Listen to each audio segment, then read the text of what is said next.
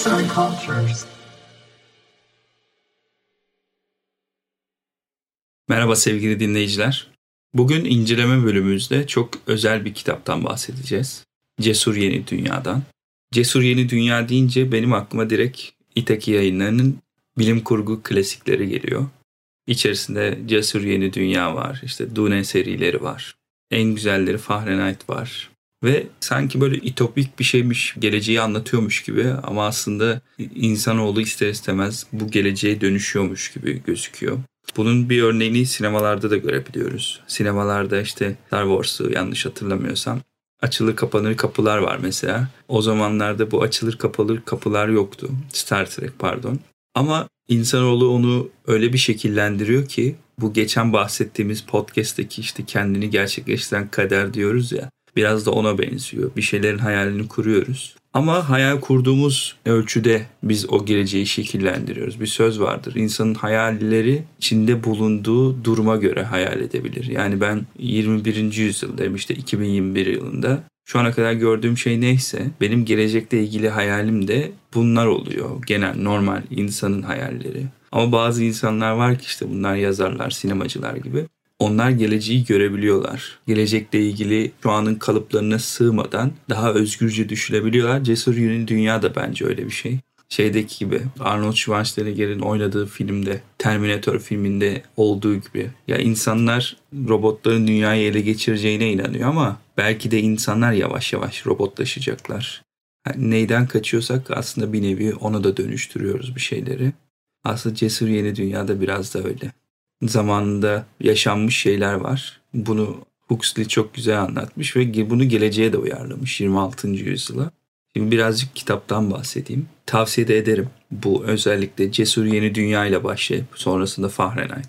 Sonrasında oradaki bilim kurgu serilerini okumanızı tavsiye ediyorum. Çünkü demin de söylediğim gibi gelecekle ilgili, geleceğe dair bize bir takım bilgiler veriyor. Bu Cesur Yeni Dünya'da Huxley'in 1932 basımlı distopik romanı. 26. yüzyıl Londra'sında geçen roman medenileştirilmeye gerek görülmemiş kızıl derili toplumlar harici tüm dünyaya hakim olan yeni düzeni konu alır. Bu yeni düzende aileye ve tek eşli ilişkilere yer yoktur. Hatta annelik, aile olmak gibi kavramlar pornografik görülerek ayıplanır. Herkes herkes içindir, anlayışı hakimdir embriyolar şişeler içinde üretilip büyütülür ve bu esnada ait olacakları sınıf belirlenir.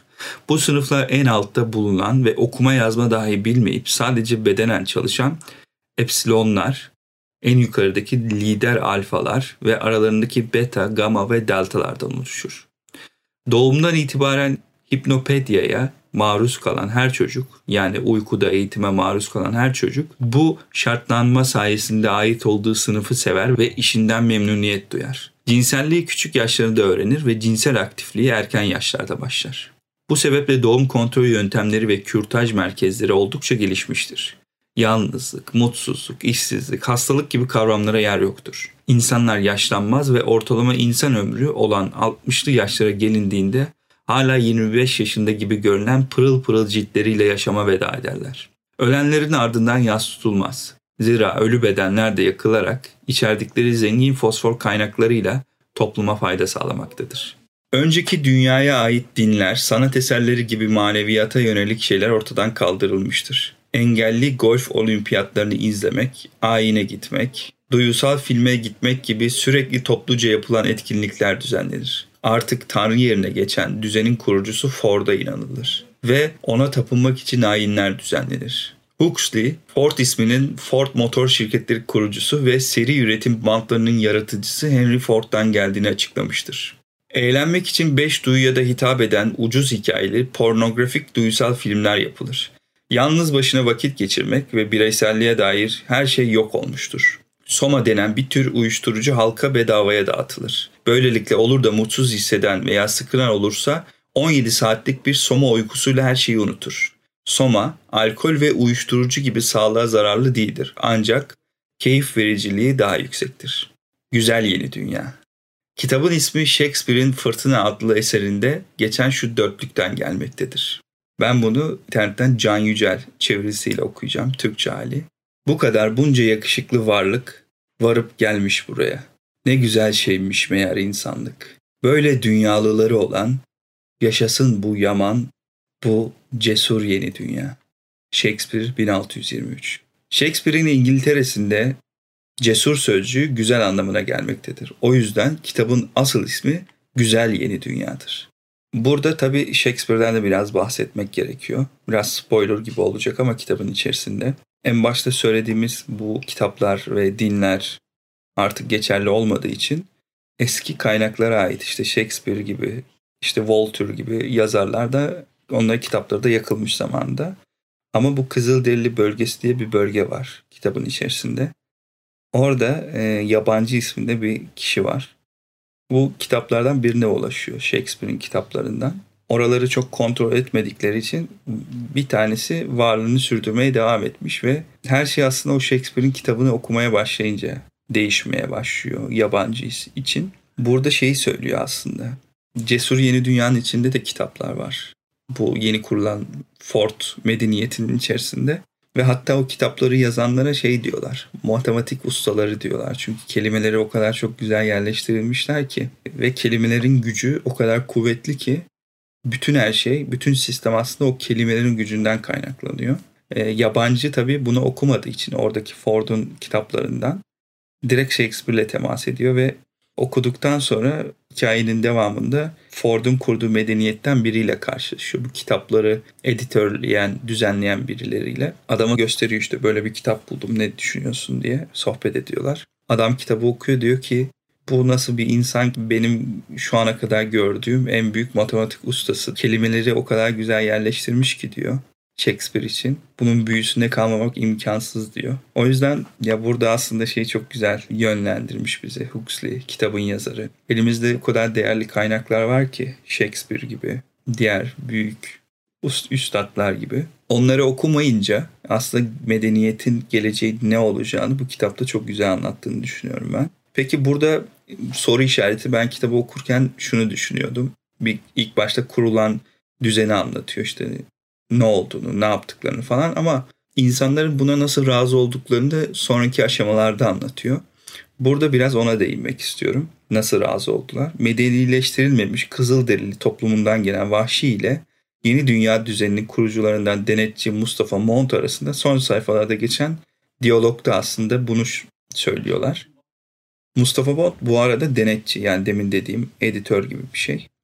Diyor ki gündüz düşleri kurma özgürlüğü ve cinsellik diktatörün tebaasını köleliğe razı etmede yardımcısıdır. Kitap, bir distopik roman özelliği olarak yazıldığı yıldan günümüze ışık tutabilen birçok alıntıya sahiptir. Bunlardan bazıları şunlardır. Buradaki aslında bahsedeceğimiz şeyler işte bu alıntılar insanların neden razı olduklarına, nasıl razı olduklarına biraz da değiniyor. Yasalar örümcek ağı gibidir. Sadece küçük sinekler takılır. Sayfa 233. Acı bir aldanmadır. Sayfa 221. Eğer farklıysan yalnızlığa mahkumsun. Ki bu sayfa 88. Bunu herkes duyuyordur. Özellikle sosyal medyada. Ve çok da sevilen bir söz. Aslında Huxley'den gelme bir söz. Sürekli bir şeyi kabullenmenin sıkıcılığı. Sayfa 106. Burası çok önemli. Mutluluk ve erdemin sırrıdır yapmak zorunda olduğum şeyi sevmek. Tüm şartlandırmaların amacı budur. İnsanlara kaçınılmaz toplumsal yazgıları sevdirmek. Sayfa 219. Peki aklımızda şu soru olabilir. Özgürlük mü yoksa mutluluk mu? Bunu ben şeyde de anlatmıştım biraz. Ölü Ozanlar Derneği yazısında mutluluk değil ama özgürlük mü, eğitim mi, eğitim sisteminle ilgili biraz eleştiri yapmıştım yazımda. Dilerseniz www.mozartcultures.com'dan Ölü Ozanlar Derneği yazarsanız çıkıyor. Rıdvan Tüzemen yazarsanız da çıkıyor. Bir okuyun derim. Burada da şey var. E, onun gibi bir aslında kısa bir yer. Huxley'in romanı yazdığı sanayi devrimi sonrası dünyadaki en büyük ikilemlerden biri de mutluluk özgürlük ikilemidir. Kimsenin mutsuzluktan haberinin olmadığı bu anti-ütopyada özgür irade de ortadan kalkmıştır. Kitapta bu uygarlığın içine doğmayan vahşi bu konuda şöyle der. Ben keyif aramıyorum. Tanrı'yı istiyorum, şiir istiyorum, özgürlük istiyorum, iyilik istiyorum. Sayfa 238 Vahşi'nin bu sözüne karşılık cesur yeni dünyadaki tek özgürlük intihar etme özgürlüğüdür. Romanın yazıldığı 1936 yılında olduğu gibi cesur yeni dünyada Batı teknolojik bir iyileşme dönemindedir. Ancak uygarlık düzeninin kurulduğu ilk yıllardan sonra denetimi zorlaşan her şey gibi onun da her yönden gelişmesi bilinçli olarak durdurulmuştur. Sivrisineklerin bile kökünü kazıyan bu tek dünya devleti özgürlük isteyen vahşiyi şöyle ikna etmeye çalışır. Buradaki vahşi de biz oluyoruz. Huxley'in ağzından ben size okuyayım buradaki söylenmek istenen şeyi. Burada şeyi göreceksiniz. Okurken ona dikkat edin. Bizim şu an içinde bulunduğumuz şartlarda şikayet ettiğimiz ne varsa Huxley aslında onların üstünden e, insanları anlatırken şey yapmış. Bunları gidereceğim ama karşılığında bunu vereceğim tarzında bir şeyler yazmış işte Ford'un düzenine göre. Diyor ki ihtiyarlama, çirkinleşme ve iktidarsız kalma hakkını da istiyorsunuz. Frengi ve kansere yakalanma haklarını, açlıktan nefesi kokma hakkını, sefil olma hakkını, sürekli yarın ne olacak korkusu içinde yaşama hakkını, tifoya yakalanma hakkını ve her türden ağza alınmaz acıyla işkence çekerek yaşama hakkını da istiyorsunuz. Burada dediği gibi vahşiyi ikna etmeye çalışıyor. Bizim elimizde olan haklar bunlar aslında. Hepsi kötü gibi gözükse de bunların hepsi doğanın bir yasası ve bu yasayı biz oluşturmadık. O yüzden bu yasayı biz çiğneyemeyiz. Sıkıntılı gibi gözükse de bence bunlar olması gereken şeyler. Hayatı daha anlamlı hale getiren şeyler. Kitaptaki gibi somayı almaya ihtiyacımıza gerek olmayacak şeyler olduğunu düşünüyorum. Çünkü hepsinin sonunda ölüm hariç tabii ki de insana bir tecrübesi olan bir şeyler var. O yüzden bu hakların çok kıymetli olduğunu düşünüyorum ben. Sonuç olarak totaliter rejimlerin başarısının insanların köleleştirilmesi ve bireysel kimliklerinin yok edilmesinden geçtiğini anlatan roman, kendimizi bir kalıba sokup başkalarına kabul ettirmeye çalıştığımız günümüz dünyası içinde geçerli bir eleştiridir. Yazan Esin Becenen, seslendiren Rıdvan Tüzemen.